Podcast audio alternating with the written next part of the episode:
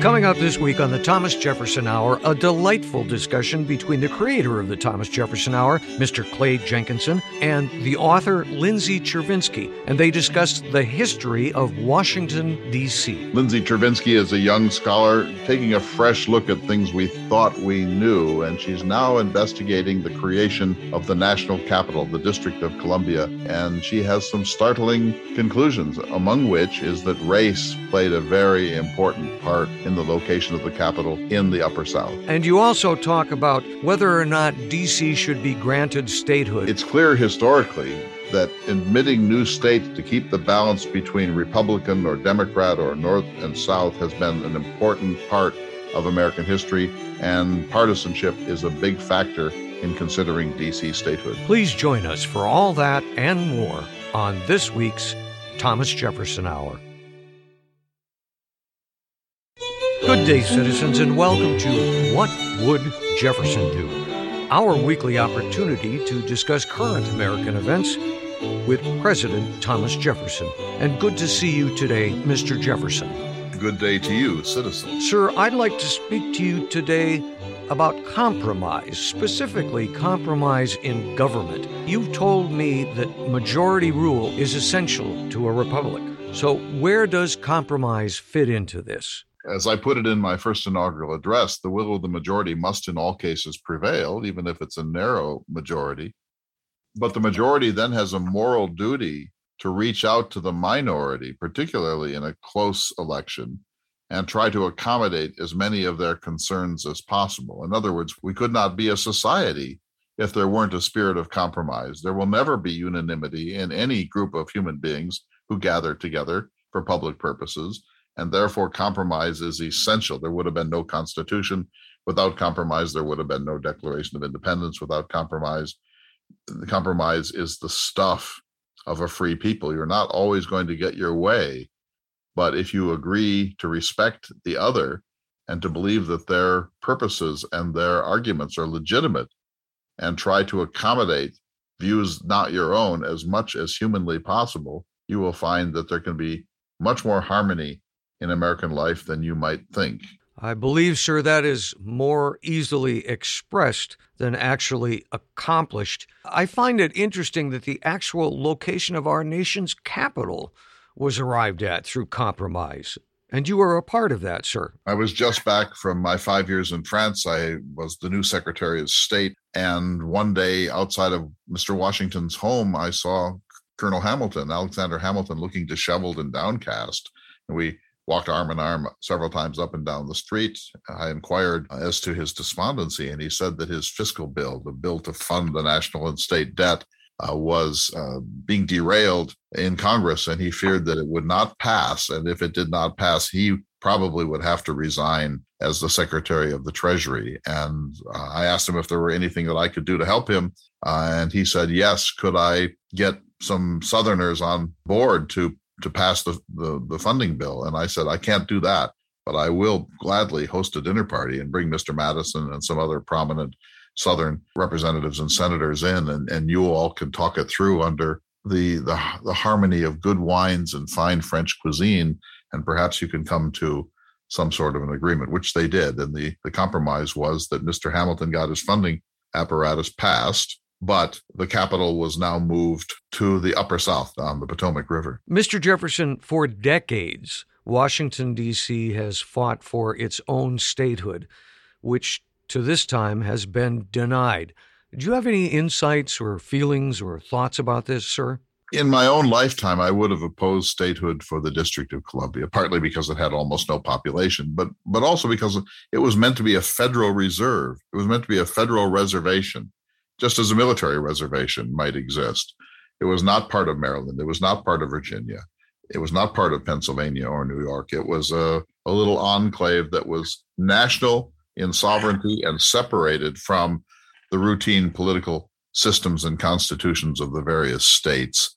I think that independence for the national government was important, and not just as a, a as a practical matter, but symbolically to have a, a national place that was owned by no state and controlled by none So, in my own time, I think I would have opposed statehood just on that basis. But now, sir, there's a population of 700,000 people there, and they are denied uh, denied voting. Actually, one of the rallying cries of our revolutionary movement was "No taxation without representation," and I'm told that that phrase um, is is routinely used again by the denizens of the District of Columbia.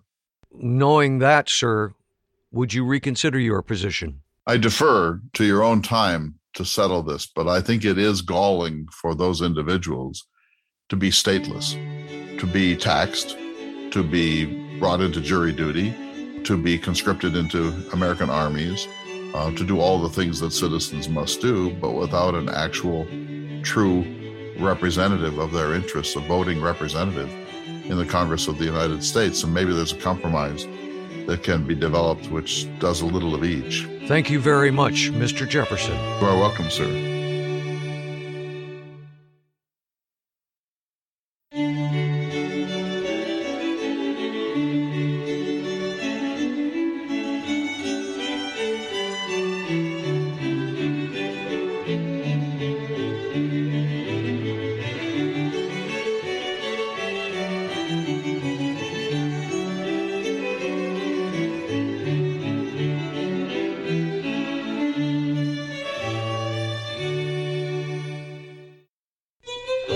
Citizens, and welcome to the Thomas Jefferson Hour, your weekly conversation with or about President Thomas Jefferson. I'm your host, David Swenson, here with the creator of the Thomas Jefferson Hour, the noted humanities scholar and author, Clay Jenkinson.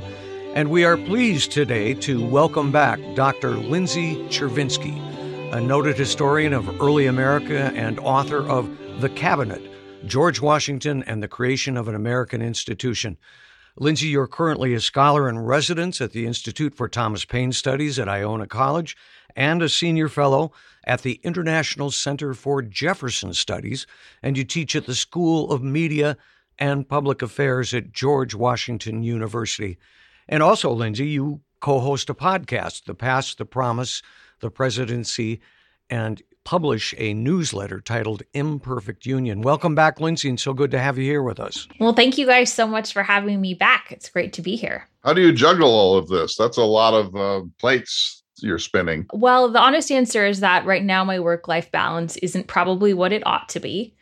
Um, the more slightly more hopeful answer is that I really love working on multiple projects, and each of those things speaks to a different audience, sometimes an overlapping one, but and uses different mediums and allows me to share different stories. And so I am never bored and um, probably should learn to say no a little bit more. Well, you know what uh, Thoreau said as long as possible, remain free and uncommitted. This is the time in your life to do all of this because you can, you're, you're building a foundation for decades of celebrity and uh, historical respect. And we appreciate your being a guest here uh, from time to time and more, I hope, on the Thomas Jefferson Hour. So I want to ask you a question about the national capital of the United States. And we all hear about the great dinner party that Jefferson hosted, and Hamilton was there wanting his funding um, package to be passed, and Madison was there because he didn't like Hamilton's funding package. And during the course of this dinner, that a that a bargain was created, a trade, a quid pro quo, and that uh, Madison reluctantly decided to support the funding mechanisms of Alexander Hamilton's fiscal plan in exchange for Hamilton convincing some Northerners to accept the placement of the national capital on the Potomac. And therefore, we got uh, Washington, D.C. Uh, in due time. How reliable is this story, do you think? That's such a good place to start the conversation. My guess is, like with a lot of things that Jefferson wrote about, there is certainly a large helping of truth to it. There's probably a little bit more nuance than than he lets on. Um, unfortunately, for us in the 21st century, that's really the only record we have of that conversation. So we kind of have to take his word for it. But I usually encourage people to take it with sort of a bucket of salt, um, given, you know, when he's sort of writing this reflection. But I think that the dinner itself, even if he's sort of embellishing what happens here, the idea behind it and the compromise that he's discussing is absolutely accurate. And the i mean i think it would be helpful at some point if we do talk about sort of why there needed to be a federal capital but the background for that sort of where it should be had a lot to do with what sort of social economic cultural influences would reign supreme over the federal city. And so, if it was in a place like New York City, then of course, commerce and trade and the merchant interests would be sort of front and center. But if it was in a more pastoral scene, a little bit farther west and maybe a little bit farther south, Southerners were likely to have more influence, and sort of the yeoman farmer interest would be more front and center. And so that compromise between Hamilton's financial plans and a more rural setting is very literally a compromise between these two ideas and, of course, these two men. But, you know, Jefferson says he was new, he had been in France for five years. He's now in the national capital in New York, and he's near Washington's residence. And he sees this haggard looking person on the street. It turns out to be Hamilton. He's disheveled, he's melancholic, and he says that he's probably going to have to quit because it looks like his funding scheme is not going to um, be approved by the Congress. He can't understand why Madison has turned on him. And then Jefferson says, arm in arm, we walked up and down the street a couple of turns. maybe there's something that I can do for you.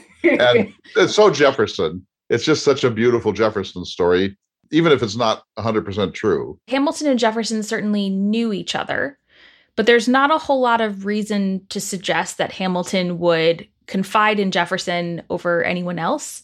So, why he would unburden himself in the middle of the street to someone he wasn't particularly close to is, I think, a question we should maybe ask.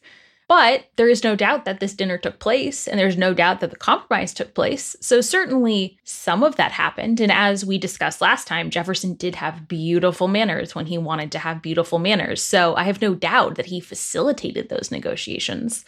Whether he was ever arm in arm with Hamilton is a little bit hard to hard to believe. What if this hadn't happened? What if Hamilton had gotten his fiscal scheme without this compromise and the capital had wound up in Philadelphia? How would we be different if the Southerners hadn't gotten their way and put the capital on the Potomac?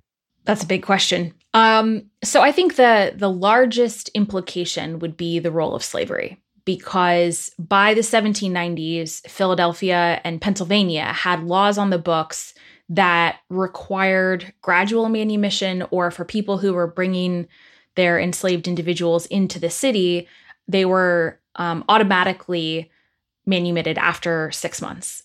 So you are not going to have um, markets where people are selling their enslaved individuals a few feet from the capital. You are not going to have um, jails where runaway enslaved individuals are being held. You are not going to have that type of um, very pervasive element of slavery in the day to day life in the national city, like you do once it becomes Washington, D.C. And we should absolutely talk about the role of slavery in Washington, D.C., because it is a very unique element to the city and the national story. And DC plays sort of this weird pivot point for a lot of the debate over this issue. The old narrative was that Jefferson believed that you create a capital in the wilderness from the grassroots up, and this is a symbolizes a new start for a new republic. And he loved the pastoral, and so here was a new pastoral national capital. He he said it was like a rural villa in certain ways. That's the narrative, and it's all probably true in some sense. But now that we are so attuned to seeing race everywhere, isn't it possible that behind all that screen of Virgil and pastoralism, there was a protection of the Southern institution of slavery that these people wanted to make sure that no one could really mess with slavery and that the closer the capital got to Virginia and the true South, the more likely they were able to resist any embarrassment over slavery. It's a powerful question. Um, I don't think that Jefferson necessarily was focused on that per se, but I have no doubt that that was a factor for other Southerners because many of the Northern states had already started to pass these laws that we discussed and were in the process of passing more and were in the process of doing things like creating schools for free Black children to go to school. And the thought of that in the South, of course, is terrifying. And so there's no doubt that that was a factor that they were considering. And I also wanted to sort of the wanted to respond to the your question, the beginning part of your question. I was doing some research on John Quincy Adams' experience in Washington, D.C., in the lead up to his presidency as Secretary of State and as president. And he, of course, becomes this renowned abolitionist later in life, especially in his congressional career post presidency. He had always been anti slavery as a political question. But when he was Secretary of State and when he was president, Slavery was a daily and integral part of his life. He went to his friends' houses that had owned enslaved individuals and they, you know, took his coat and brought him food and took care of his horses. He lived down the street from a um, a tavern that sometimes functioned as a jail for individuals who had run away. And when he was actually in the White House, his niece and nephew lived with him and they owned individuals and brought them to the White House. So he literally had enslaved individuals in the White House. And that's not to, you know, make a judgment about his presidency, but I do think that it's important when we think about, you know, applying the race lens. That was also the life they were living. They could not not walk through a day without seeing race, without seeing slavery, even people who were very committed to its abolition. And so I think that's just a really important thing to always remind ourselves is that yes, we as historians are always bringing up race and slavery, but that's because it really was a daily part of their existence too. But we've been for so long wearing blinders. I mean, really, for most of American yeah. history, we have whitewashed this set of stories. Yeah. And now that we have really become intense about this, it turns up that it's there's disillusionment in every direction when you realize how the Constitutional Convention reached impasses and made compromises with the Deep South that had profound negative implications for all of American history to this day, and how the South really held the rest of the country hostage. If you don't um, grandfather slavery in, if you mess with slavery in any significant way, we'll walk and there will be no union. And they acquiesced. And in the Declaration of Independence, Jefferson had that anti-slave trade manifesto, and he it was expunged, as he says, at the insistence of the Carolinas and Georgia. And uh, you know, the three fifths clause, the Electoral College. Some people say the Second Amendment, but it turns out behind all of this there is this this subterranean and not always even subterranean dynamics of race and the protection of slavery. And it when I when I look at this, having spent decades thinking about these questions, I feel ashamed that I was so um, naive. And I also feel so sullied in a way that the mythology of America's founding doesn't really stand up very well to deep scrutiny. I actually think that it's. I was listening to your conversation with Joe Ellis, one of your more recent ones, and I actually wanted to take the opportunity to commend you because there are a lot of people who have been studying this issue for a really long time, and they don't want to rethink their previous approaches and their previous considerations, or even changes in the language. They're very uncomfortable when people start to change the language that we now consider to be appropriate. And if anything, I think that it's a gift that you have the ability to rethink some of your ideas, to share new history, and to encourage others to do so. And I think that's actually a really great thing. We need to take a short break, but we'll be back in just a moment to continue this conversation about the history of Washington, D.C. with Lindsay Chervinsky and Clay Jenkinson. You're listening to the Thomas Jefferson Hour.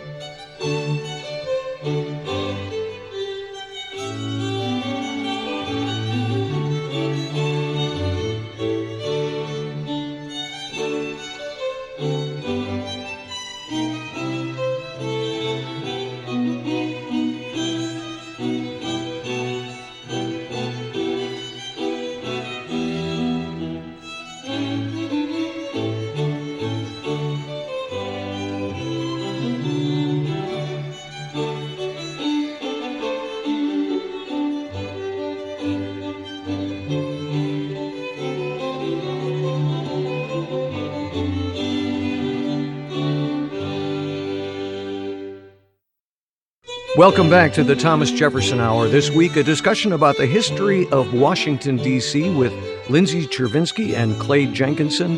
And uh, I have a question about, that I'd like to set things up a little better, but um, Lindsay, I want to give you a chance to respond to Clay and his comment about the mythology of Washington, D.C.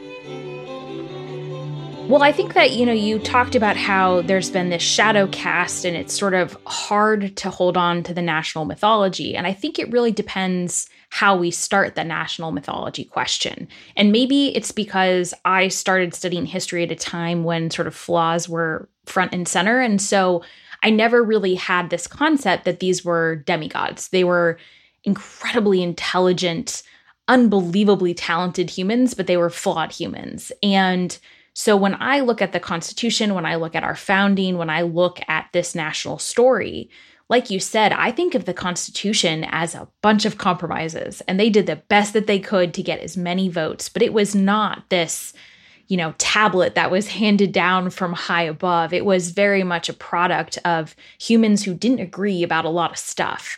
And they knew there were flaws. Of course, Washington, you know, sends out copies and he says, this was the best version that we could get and i hope that future generations will you know it's open to amendment. And they genuinely hoped and fervently wished that future generations would come up with solutions that they hadn't thought of would solve the problem of slavery would solve some of these geographical and factional divisions and be creative and continue to amend this process. I know you talked a little bit about the amendment process in, in a previous episode but I actually think that the best way that we can honor that legacy is to continue to try and improve it. And that's what they would want us to do.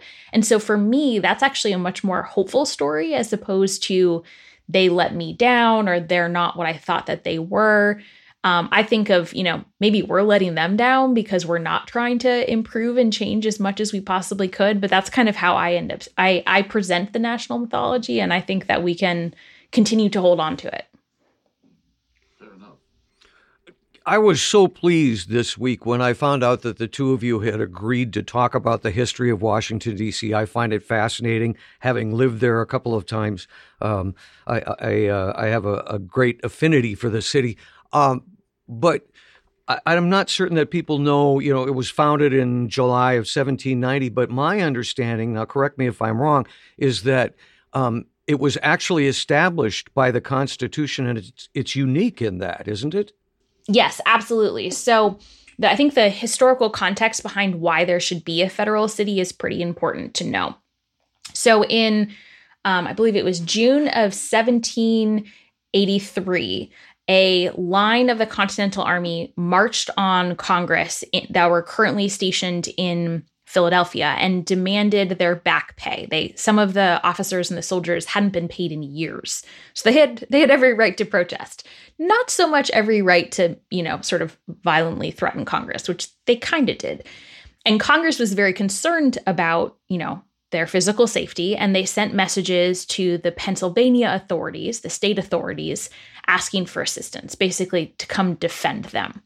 And the Pennsylvania authorities were not particularly interested in getting on the wrong side of these soldiers because they didn't have any money to pay them either. And so they declined. And uh, Washington ended up coming to the rescue. He sent some troops. He, you know, suppressed this mutiny.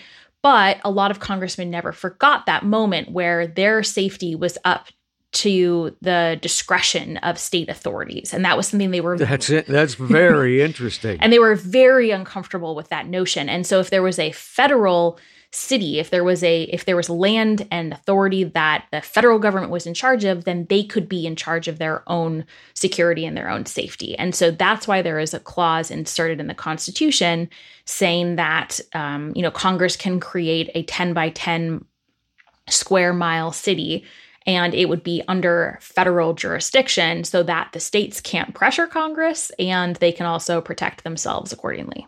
Before I let you go on that question, the, the two of you discussed uh, um, beautifully this meeting with uh, uh, Hamilton and, and Jefferson. Um, but I'm not sure that people understand what the real conflict was between uh, the southern states and the northern states. Could you could you maybe the two of you explain that better? Sure. So Congress had kind of been everywhere during the war. It had sort of been stationed mostly in Philadelphia because that was sort of a central point leading up to the war and it was the biggest city and so it made sense there was going to be places for people to stay and enough service providers to attend to the needs and wants of Congress. But during outbreaks of yellow fever, it had gone to Trenton, it had fled west when the British invaded Philadelphia, so there hadn't necessarily been a hub.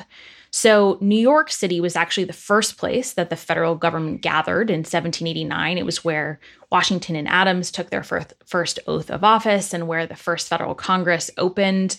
And the so the question was where was this capital going to be?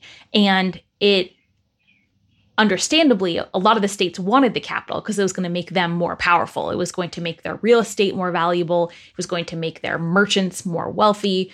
And so there was a lot of squabbling about where it should be. And some people wanted it in the north, some people wanted it in the south, some people wanted it in the middle. And then there was, of course, an east west question of is it going to be on the Atlantic seaboard or is it going to be more in the interior as the country naturally was planning to expand? And so there was this larger question about who was going to win this fight to be able to influence the the federal government and then of course the national city as well. So the southern states' issue was that they wanted a capital that was closer to slave friendly states and perhaps more influence, while the northerners were primarily interested in the assumption of Revolutionary War debt, right?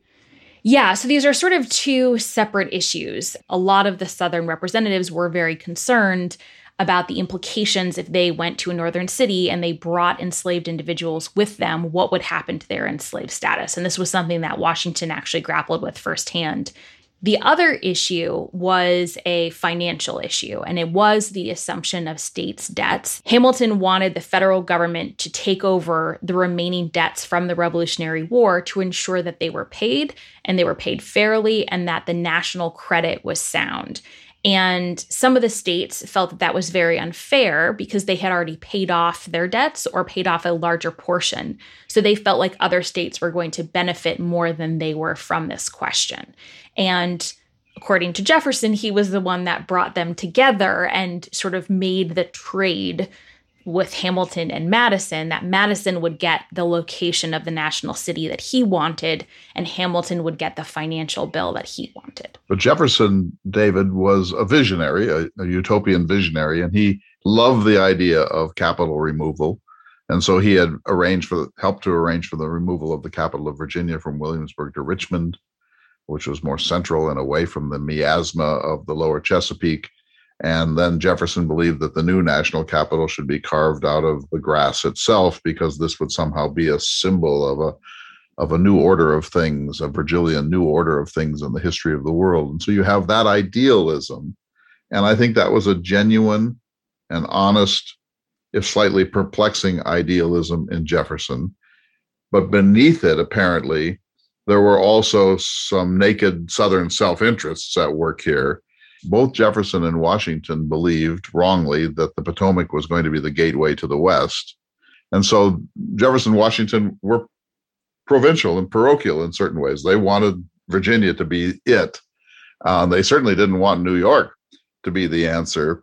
And so there are lots of dynamics going on in this story, and there's no single way to look at it. But but I think what Lindsay is is is bringing to this, tell me if I'm wrong, Lindsay, which is a fresh perspective, is that slavery has to be factored in. Enslavement has to be factored into this narrative, that you can't just look on it as uh, the hopeless idealist Jefferson and then everyone vying for the financial benefit of having the capital in their own place. But when Jefferson got the capital, and he was by no means alone in this, um, Gouverneur Morris, the high toned Federalist, um, said, What a mistake he said, I find that Washington is a great city for future habitation. All we need is wine and shops and books, bookstalls and hotels and restaurants and a few other frivolities like this to make it a perfect capital. I think Albert Gallatin said, every member of Congress, without a single exception, hates Washington, D.C. Those early years could not have been fun. no, well, and I think, you know, um, absolutely the slavery part is central but there's also a larger question of you know, what is the nation going to be and what is going to be the character of the nation. And so I think that that is a huge part of this national city question because is it going to be a country that focuses on trade and merchants and banking and infrastructure or is it going to be a country that focuses on agriculture and inherently the agriculture question sort of wins initially and that's why it's this rural place and you're not going to have the corruption and the sin and the pestilence of you know cities although the pestilence part they kind of got wrong because of the location um, but it was this idea that it would be this more yeoman farmer, virtuous Republican city. And even sort of the ideals of what that was supposed to be were reflected in the design of the city, the architecture, the layout. They were all intended to remind, Amer- remind Americans about their virtuous Republican core.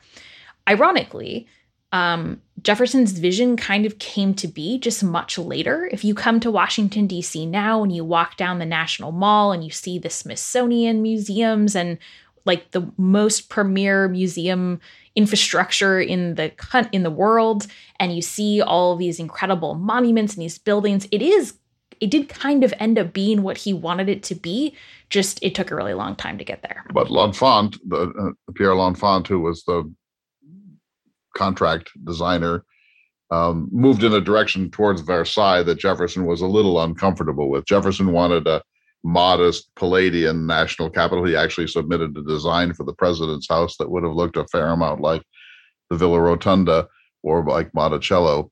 Jefferson wanted it, and this is what such an important point you're making, Lindsay. Jefferson believed that in political theater, and he walked to his inauguration. You know, he met people in his slippers. He dressed down as president.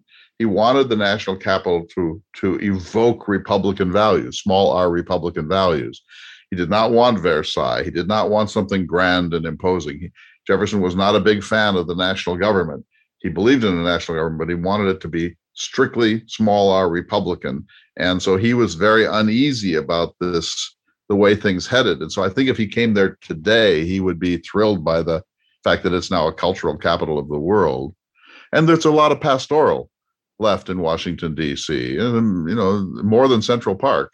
And Rock Creek Park continues to be one of the great parks of the country. It's, it's not as well regarded or known as, say, Central Park, but it's actually better in some it's important beautiful. ways very beautiful. And it he and he believed in it because he wanted to ruralize america. He wanted he wanted all of america to retain a rural um, signature. And, and he designed uh, an ideal town plotting system which was used in jeffersonville indiana and other places where there would every other square block would be permanent parkland permanent grass. So jefferson was really committed to this virgilian horatian pastoral ideal and got away with a lot of it uh, amazingly um, but I think that the idea that that Washington would ever become an imperial capital would have troubled Jefferson pretty deeply. Well, and to a certain extent, it didn't, because we still think of New York City as the financial capital of the country.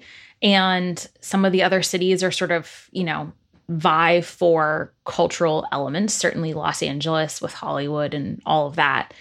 Yeah, absolutely. So I mean when we when we think of Washington, D.C., it does have a certain government stature to it, but it's not the only city. It's not like Paris, it's not like London.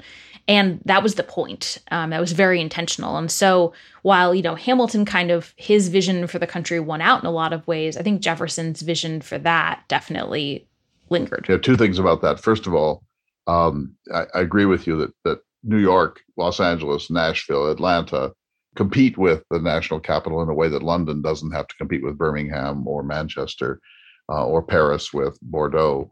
But the big loser, in my opinion, is Philadelphia, which was a mm-hmm. splendid cultural capital. I mean, a great city, and it has lost something over time because it didn't get to keep the capital. New York was going to be fine because it was in that ideal harbor, and New York had the kind of a, a, a, an early deep commitment to corporate capitalism and so on so I think that's a, I think that's a really important insight. Do you think that the capacity of slavery to keep its foothold in American life for decades owes something to that apparent um, bargain over dinner. So, in other words, we get why the Southerners would want that. Did it pay off for them? Yes, uh, for better and for worse. So, um, slavery was abolished in Washington, D.C. before it was abolished nationally. However, anyone who's been to Washington, D.C. knows how close it is to Virginia and Maryland. And keep in mind, of course, Maryland was a slave state until the end of the Civil War. And Virginia was actually, Alexandria itself was one of the leading hubs for the domestic slave trade up until the end of the Civil War. There's a great new book out by Joshua Rothman called The Ledger and the Chain about a very famous at the time and the largest domestic slave trader in the United States that was uh, based out of Alexandria, Virginia. And that was because so many of the farms and agricultural centers in places like Maryland and Virginia no longer had the same need for labor that places like South Carolina did. And so they would round up humans, hold them until they had enough for a shipment, and then ship them south to New Orleans. And that story doesn't happen without Washington, D.C. sort of being where it is and serving as a cultural hub. Um, the flip side of that is because Washington, D.C. did abolish slavery earlier and was a central sort of hub for transportation and communication networks, it was a very important stop for people fleeing and trying to secure their own freedom. It did have a very vibrant black free free black population. And it served as a very powerful reminder of the pain and suffering that went along with slavery. So there's a very famous engraving of a coffle of enslaved individuals being shuffled past the capital.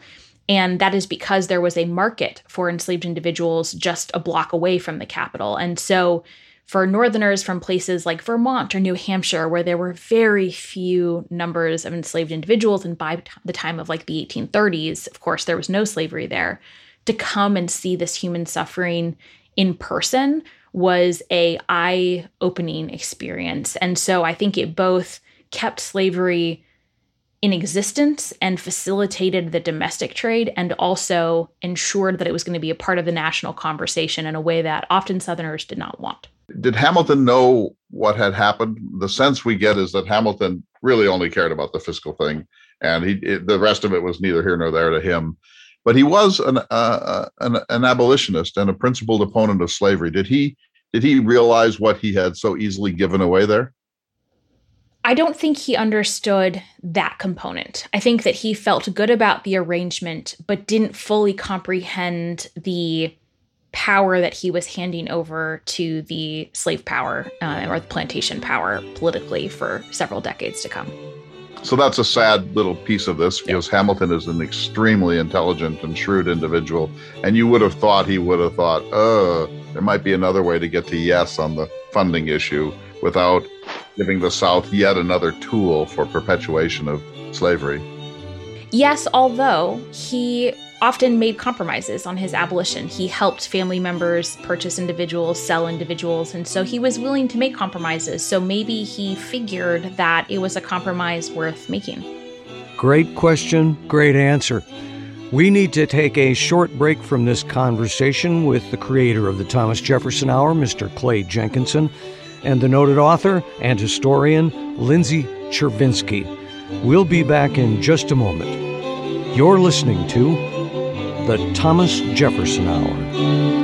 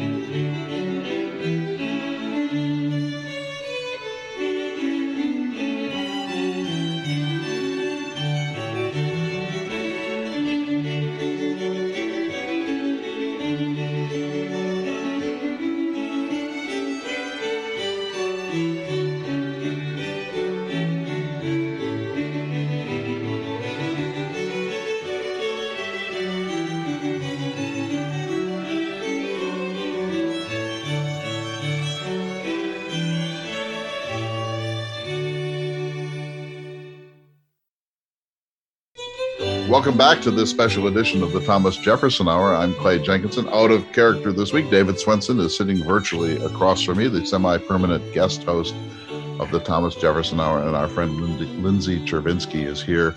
And we are so glad that you are bringing fresh perspectives uh, to this program. Thank you. I want to uh, ask you a question about security. You said that after the Newburgh conspiracy and after all of the issues that attended the end of the war, Congress kind of scurrying away to avoid veterans and uh, disease and, and, not knowing whether the states would be um, willing to protect them, etc., that there was a move to have a federal reservation for the government so that it would be separate from any of the 13 original states. And we got that. The Constitution provided that. 10 square miles, it's been reduced since, but um, but nevertheless, there's a Federal Reserve, which we call the District of Columbia. But now there is a concern that there is not enough of a security apparatus in the federal capital of the United States, given the volatility of the politics of our time. That's a disheartening thing, isn't it? Yeah, it's very depressing. Um, it's it's I think one of the most disappointing aspects of the last several years is the concept that maybe the executive branch wouldn't try and protect Congress from um, a insurrection, a violent insurrection, and it really, I think, throws into sharp relief how much the federal government in Washington D.C. has changed, and how much the calculations behind that have changed because.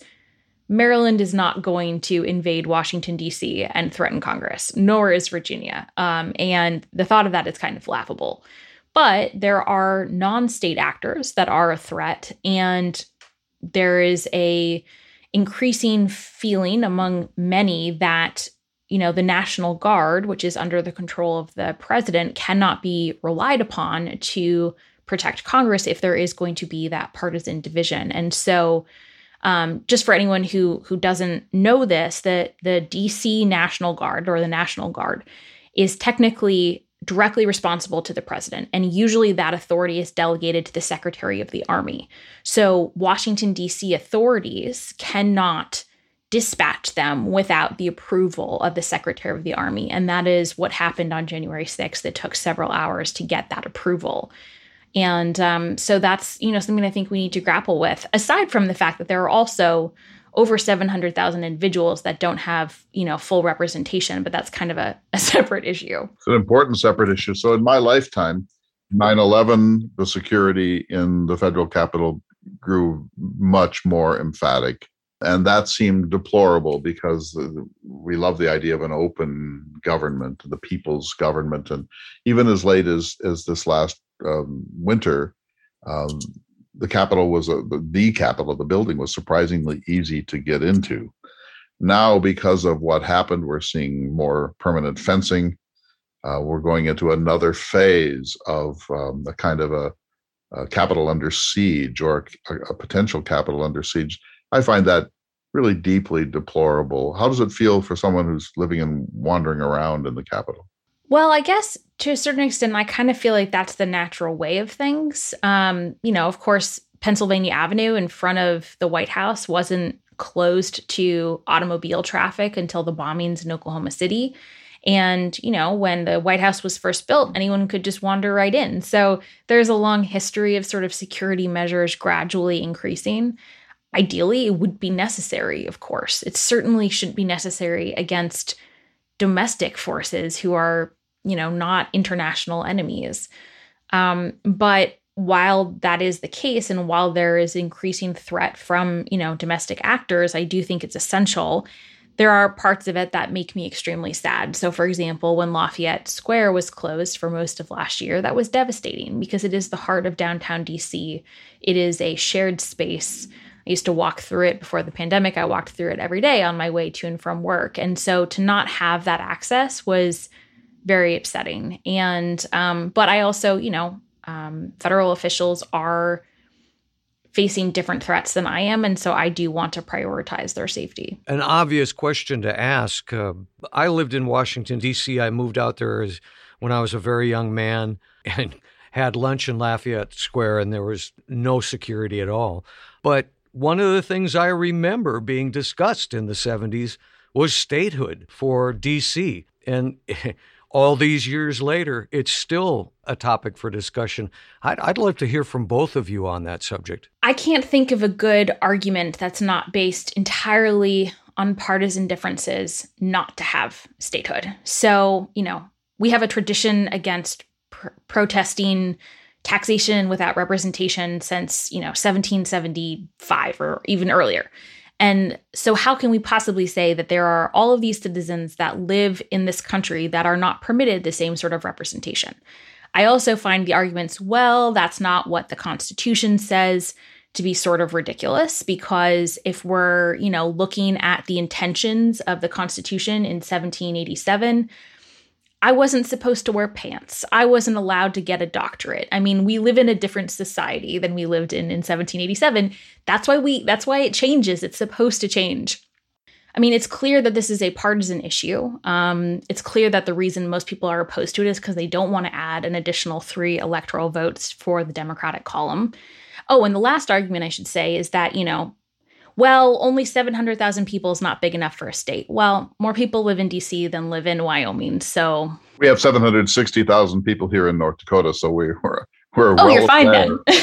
we're well aware of, of the concern you I'm for statehood, of course. I think it's insane not to allow statehood for the District of Columbia. It's time. It's been time for 75 more, or more years. The notion that it was going to be merely a federal reserve has long since disappeared. Uh, so yes, but but we know you know as a historian that this is not the first time this sort of a subject has come up. The Missouri Compromise was just about this. So we're going to bring in a new state as a slave state. Well, we don't want to do that, so we'll bring in a free state and the slave state to keep the balance in the Senate. The Kansas-Nebraska Act. When Lincoln was president, he brought Nevada in partly to get the silver of the territory uh, that Nevada was in, but he also wanted those votes for the election of 1864. And so there's a gerrymandering capacity. Uh, there's a gerrymandering uh, element to this always that one party is likely to lose. You know, if if DC were 50% Democrat and 50% Republican, it would stand a much better chance of becoming a state. But we all know that if DC becomes a state, it's going to be a Democratic state and that's going to turn elections. I mean, we've had several elections recently where that would make a significant difference, but that's not reason enough to deny this, I don't think. And here's what bothers me about this, uh, David and Lindsay. It's this is part. This is in a sense part of voter suppression, the voter suppression movement. In other words, the country is much more democratic than it appears in the electoral college you know, um, Mrs. Clinton won by 3 million votes, uh, Joe Biden won by 6 million votes. If we actually had something like a true democracy in which every eligible voter's vote would count, the country is getting to be predominantly Democratic and is unlikely ever at the national level to return to a Republican majority. That's just the demographics. And so to deny statehood, to hold the line against real democracy strikes me as an appalling thing. The only thing one can say is it's not the first time in American history that this has occurred. But I do believe, and I and I, I welcome your comment on this, Lindsay, that this is in in a sense a cousin to the voter suppression movement. I think that's absolutely right. And it's a great way to put it. And it's a great way to explain the sort of larger trends that are happening right now. And the only the only question you have to ask to really emphasize that is if there were 700,000 white voters in Michigan that were not being counted, how fast would the Republican Party go to make sure that they were counted? And um, that's, you know, that's not how democracies are supposed to work. That's not how our democracy in the 21st century is supposed to work. And um, it's a shame that such anti democratic forces are so powerful right now. Should we call the bluff, however, if Washington, D.C.'s 700 some thousand residents were Trumpites, um, statehood might become problematic for the Democratic Party, right? That's true. That's the problem with American life. That, you know, there, nobody has a monopoly on Republican virtue. That it's true. It, it so often devolves into just naked partisan politics, and the thing that bothers me most as an American citizen is the is the reverse the lens problem that um, if if the Democrats do something, if their president does some awful thing, they defend him or her. Flip the coin; it's the same in the other direction, and so we don't have a Jeffersonian party of deep small r Republican virtue saying, "I don't care who's in charge. Executive orders aren't in the Constitution. I don't care who's in charge. Separation of powers must be maintained." There are very few such people left in this country, at least in, in political circles. And I think that Jefferson would be weeping over that. Yeah, I agree. Um, although, I mean, well, I have so many things that I want to say to that. Um, there are, you know, there are humans that are ha- have shown to be an an example of that sort of virtue. So Justin Amash is someone who I think generally takes a pretty principled stand, regardless of whether it's good or bad for his party. I'm keeping a tally. There, there's one. Keep going.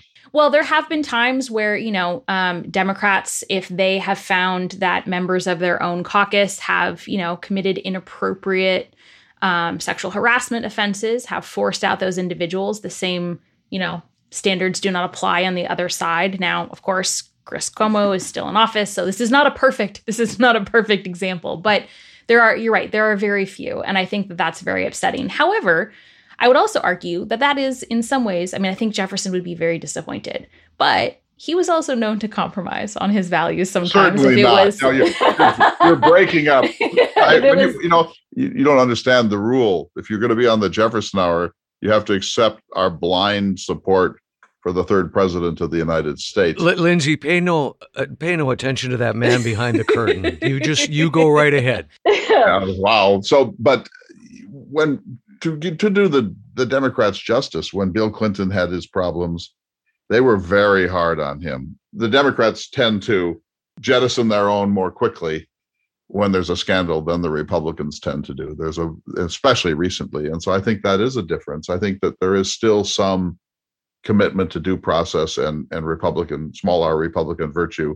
It's not uh, it's not an altogether even playing field. I don't think. No, and it's of course not perfect because there are times that, you know, as you said with Washington, D.C., I have no doubt that if Washington, D.C. was solid Trump votes, then it would be a different story. So it's of course not a perfect example, but. Well, it, it, it might be a different. It that, might be a different. It might be a different story because you'd have Democrats opposing it as strongly as Republicans. I'm kind of interested. Well, that's no, that's what I'm saying. Yeah, um, I'm kind of interested to know uh, you know, so the decision was made. Um, this compromise between Hamilton and Jefferson, and D.C. became the nation's capital. Did they make the right choice? Should they have left it in Philadelphia? Well, first of all, let me say it was really Madison and Hamilton. Jefferson really was mostly just the host. Um, Madison felt very strongly about the funding bill, and he felt that it was just it was it was deeply unfair to states that had already paid their war debt and that this was a form of double taxation and discrimination and that Hamilton was using it to build a fiscal empire that was going to roll over the very principles of an American self-government. And Jefferson was sort of, I do think he's honest when he says, I, I, I kind of understood some of this, but I'd been away. Mostly I just wanted to be, can't we all get along and be a harmonious host? But I don't know the question. I, I should be sort of begin with that, Lindsay. Was this compromise the right one? Where would we put the capital if we were just wanting virtue? Oh, well, I guess that depends how you define virtue, right? Um, and of course, that that's at the crux of it because there were so many different definitions, um, and the players involved had different definitions. I do think, I mean, if we think about it from a financial standpoint, if if Hamilton was right that he could not get this bill passed without Madison's support, then I do think it was the right choice because the country was never going to get off the ground unless it got its credit back. And so I do think that was essential. When we think about the values inherent in that and what the virtue is supposed to be, I don't know. I mean, what do we what do we want? What is 21st century Republican virtue? And uh, my guess is that we would have as just as many definitions today as we would have in 1789. But maybe we move the capital to Omaha. I mean, maybe you want the whole thing to pivot on Lebanon, Kansas, which is the geographic center of the United States. From my point of view, I mean, a, a, a senator from Hawaii or California or Oregon has a long, long journey to work. but somebody, Joe Biden, as as United States senator and vice president, was able to take Amtrak home most nights, and so one one of Jefferson's principles is centrality. I don't know how many senators want to spend a lot of time in Lebanon, Kansas. No um, insult, of course, intended to uh, residents of Lebanon, Kansas. But that is always the crux of the issue, right? And that was the problem with Washington, D.C. initially, is that it was not a particularly fun place to be. Have you been to Lebanon, by the way? I have not. I don't know if we have listeners there or not. We'll probably find out. I, I have been to Kansas. I went to Abilene. Um, I gave a talk at the Eisenhower Presidential Library, and the library is phenomenal. Um, I'm not sure that, granted, again, have not been to Lebanon. Certainly, Abilene doesn't offer as many of the entertainments as perhaps some of the big cities that we know. But this is probably a good place to wrap this up. I, um, I, I have one more thing to say. Lebanon is underrated. Okay. And here's the added advantage when you come out to visit us. It's only about 40 miles from the world's largest ball of twine. well, that is the that, very top of my bucket list. I knew, I knew, you know, and yeah. so I mean that I think that changes your whole perspective on this. I'm trying to I'm trying to rescue this program from falling into complete obscurity. We need to uh, wrap this conversation up, but Lindsay, I, I, wanted to bring up your um, uh, your latest blog, uh, May twenty second, characteristics of great leadership, a terrific read. Um, I'm hoping that you'll come back and talk with us again, and perhaps that could be a subject of conversation. Meanwhile, if people want to read this, where can they find it? Um, so a lot of my, all of my writing is available on my website, which is lindsaychervinsky.com. And uh, it doesn't matter how you spell it. It's really easy to find me. I'm the only one out there. So even if you butcher it, you'll find me. And um, then you can also subscribe to my newsletter, which is Imperfect Union. And you can find that either on my website or at lindsaychervinsky.substack.com. And I always include links in that to all of my latest pieces so you can stay up to date and find everything in one spot. Well, we look forward to speaking with you again.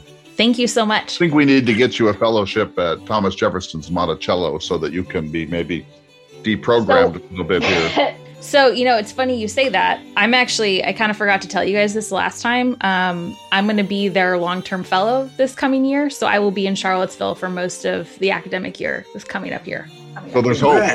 There is hope. Thank you. Thanks for being on this program. We will see all of you next week for another exciting and important edition of the Thomas Jefferson Hour.